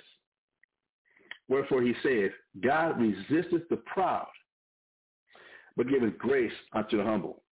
And what I want to go into now is in dealing with the, these words, grace, resistance, and humble. That that going along similarly with seeking meekness, seeking righteousness, that we might be saved, that we might be spared in the day of the Lord's anger. So when it says, but God, but he, talking about God, give us, give us more grace. When I go to the Word Web Dictionary, when I go to the Word Web Dictionary, and we deal with the word grace, um, one of the definitions for, for grace from the Word Web Dictionary is a disposition to kindness and compassion. Now, I put this. I got this definition from a, a, class I did many, many years ago before I got to Webster's 1828. One thing we got to be careful of um, as, as we're studying. Remember, in English, little side note, y'all. In English, there's so many different words that can be used in either Greek or the Hebrew that will also mean grace. That's why a lot of times you might look at a definition, and there might be seven different definitions for the, the word, for whatever word it might be, but you have to understand what context the word is being used in to know which definition to go with. So when I used the word web dictionary at, at the time when I, when I got this, um, grace, a disposition to kindness and compassion. That fits because there's other definitions of grace that their whole definition doesn't fit the context or the message of what is trying to be expressed. Okay? I, I, I don't know if that makes sense or not, but you can't just always just look up a word and just go with a definition because you're trying to insert it and try to work it into into the wording of what's being said, and it really makes no sense at all. So you got to have some context and understanding which definitions are going with with the point and with the context of what's being brought out. And that's why one thing I like to do is um, when we go over a definition and we and we pull up a definition, let's read that definition into the scripture and read it in, um, in what they call continuity or read it as one so we can hear how it's being said. We can try and catch the catch the rhythm, maybe we'll catch the stroke, catch, the the context, um, or even the emotion behind what's what's being said or what's being what's coming across. So in James chapter four verse six, he says, "But he giveth more grace, or he give God has what a disposition to kindness and compassion. God will be more in a mindset to want to be kind. He'll be more in a mindset of wanting to be compassionate. Right? He'll give more. God will give more of his disposition. Now, he's going to have more of a disposition to us to be kind. Let me be considerate. Let me be compassionate towards not only this person, but towards this nation. God will give more grace. But it's very conditional. Get that unconditional love out, out religious mindset out your mind. Get that, get that, get that, um, that that that uh, Walt Disney fairy tale stuff out your mind. We got to hear what the scriptures are saying. We got to hear what the Bible is saying. We have to get God's heart. So, but He giveth more grace. So God will give more kindness. God will give more compassion. But He says, bring up with the, with the verse. Wherefore He saith, God resists the proud. I'm sorry. I'm sorry, y'all. I'm sorry. I'm jumping ahead of myself. I'm jumping ahead of myself. From the Webster's, I just said it and then I got it right here. Looked right at it but didn't read it. A definition for for grace from Webster's 1820 dictionary. Now, this Webster's 1820 dictionary, a lot of people might be looking on online and you'll get the Merriam-Webster 1828. With the Merriam-Webster, we having different definitions than the Webster's 1828.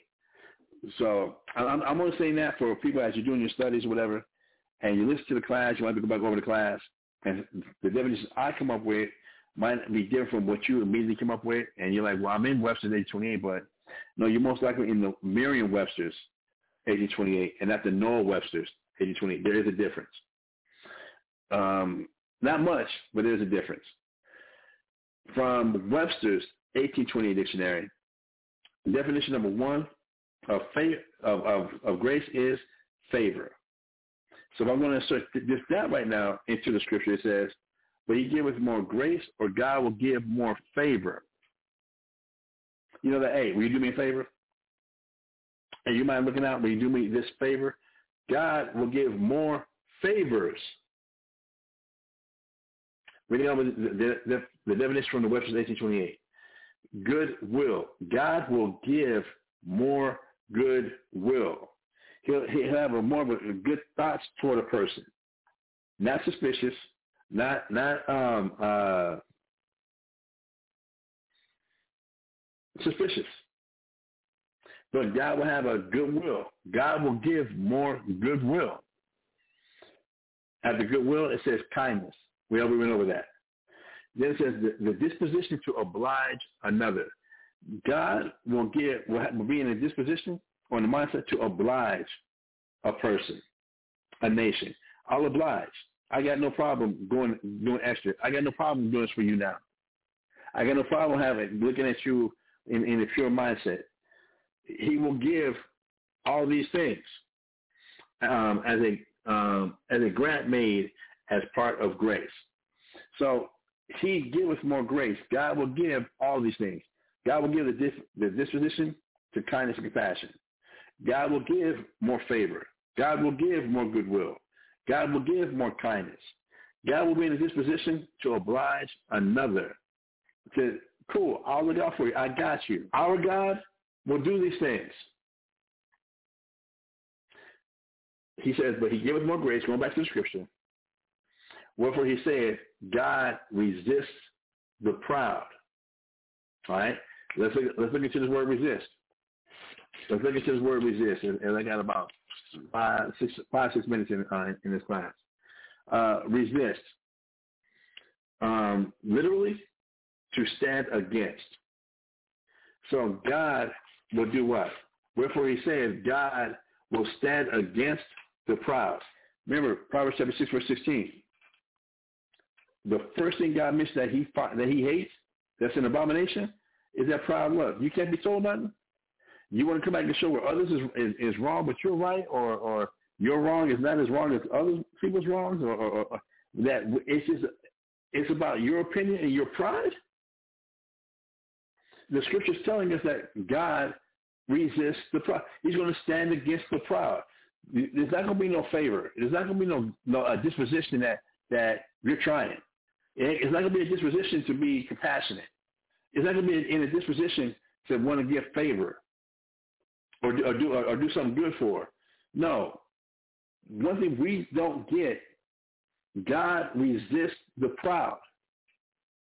When you really, when we're really feeling like like like there's no way out, there's a reason for feeling that way.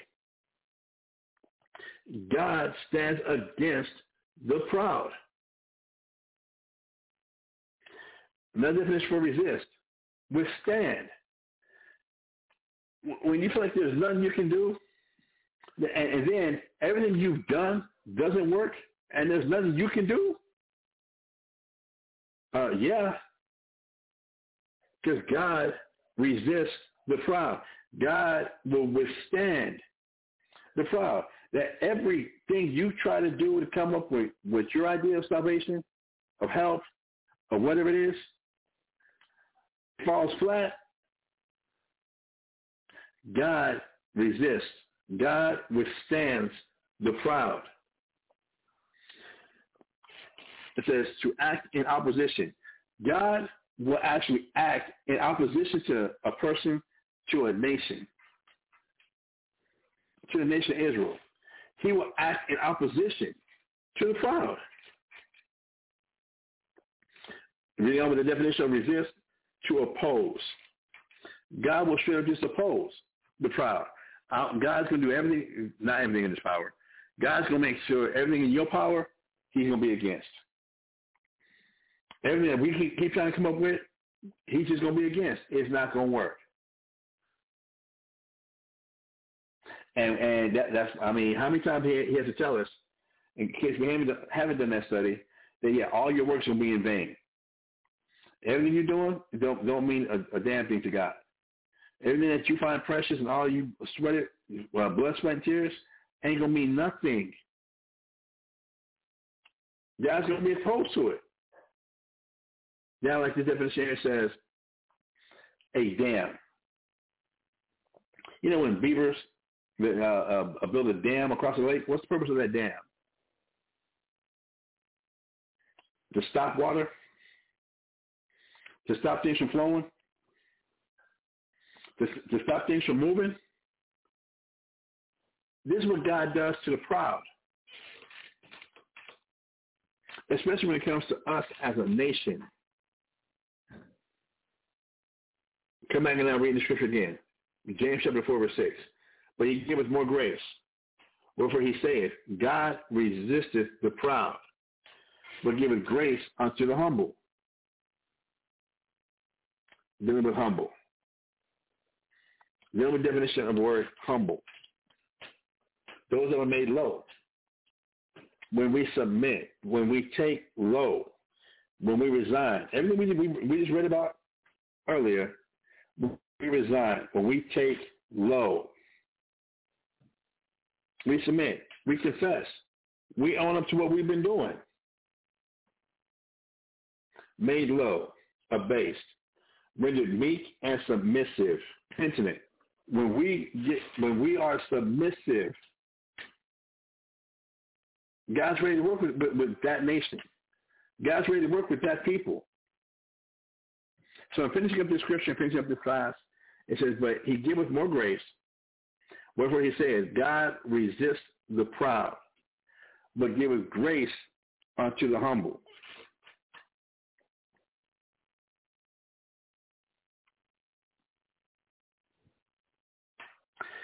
Last scripture, last scripture. I'm to end with this one. Uh, Second Chronicles. All right, Second Chronicles, chapter 12, verse 7. Second Chronicles, chapter 12, verse 7. All right, Second Chronicles, chapter 12, verse 7. And this is what it says. In Second Chronicles, chapter 12, verse 7. And when the Lord saw that they humbled themselves, the word of the Lord came to uh, Shemaiah, saying, They have humbled themselves. Therefore, I will not destroy them, but I will grant them some deliverance. And my wrath shall not be poured out upon Jerusalem by the hand of Shishak. Now, this is a whole another uh, uh, time in history um, that I, might get into uh, with the next class, with with Thursday's class, Wednesday's class, Wednesday's class. But I do want to end it with this, is that with the point being not Shishak, not the point being of, uh, of Shemaiah, but with the point or the focus of the onus being on when the Lord saw that they humbled themselves. And the only thing I just I got to keep bringing out, and as a reminder to myself and to others, a lot of times we we we we have this own image in our own minds of what we think it is to humble. But what did the scripture just say right here? It says when the Lord saw that we humbled ourselves. And a lot of times we, we, we take God completely out, out of the equation, and it's about what we feel personally that we've humbled ourselves to. That according to our own estimation, according to our own approximations, according to our own assumptions, that we've been we we have shown humility, that we have shown that we're humble. And again, that would be according to just our own measurements. But we never consider, and again, this is where my bitterness will come out. I feel I've already done this. I feel I've been through this. I feel I've, I've been going through this. I've been doing this. And what more can I do will be the words I will personally use myself. Totally not even considering God's thoughts or feelings, It's just my own thoughts and feelings. And not considering that is God seeing what I'm doing and is God considering what I'm doing to be humble. It can't be what I think I'm doing that I'm being humble.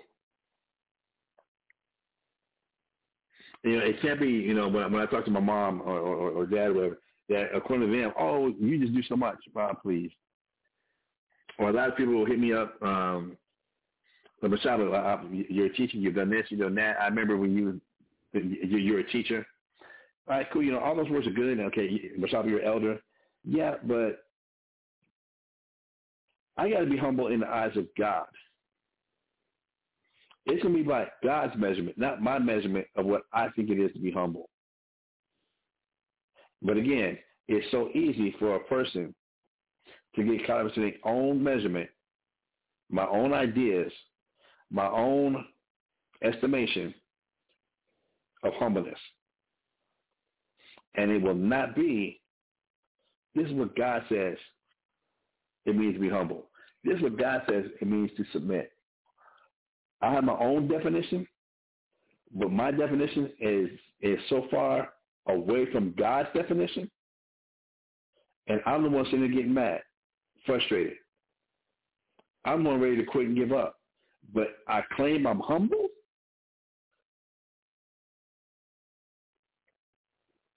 That that, that brother is, is is is is pride. It's still pride. It might not have been as prideful from when I came in 35 years ago, but it's still pride. All right, so with that, uh, we have reached the 9 o'clock hour. Uh, it is a school night. Um,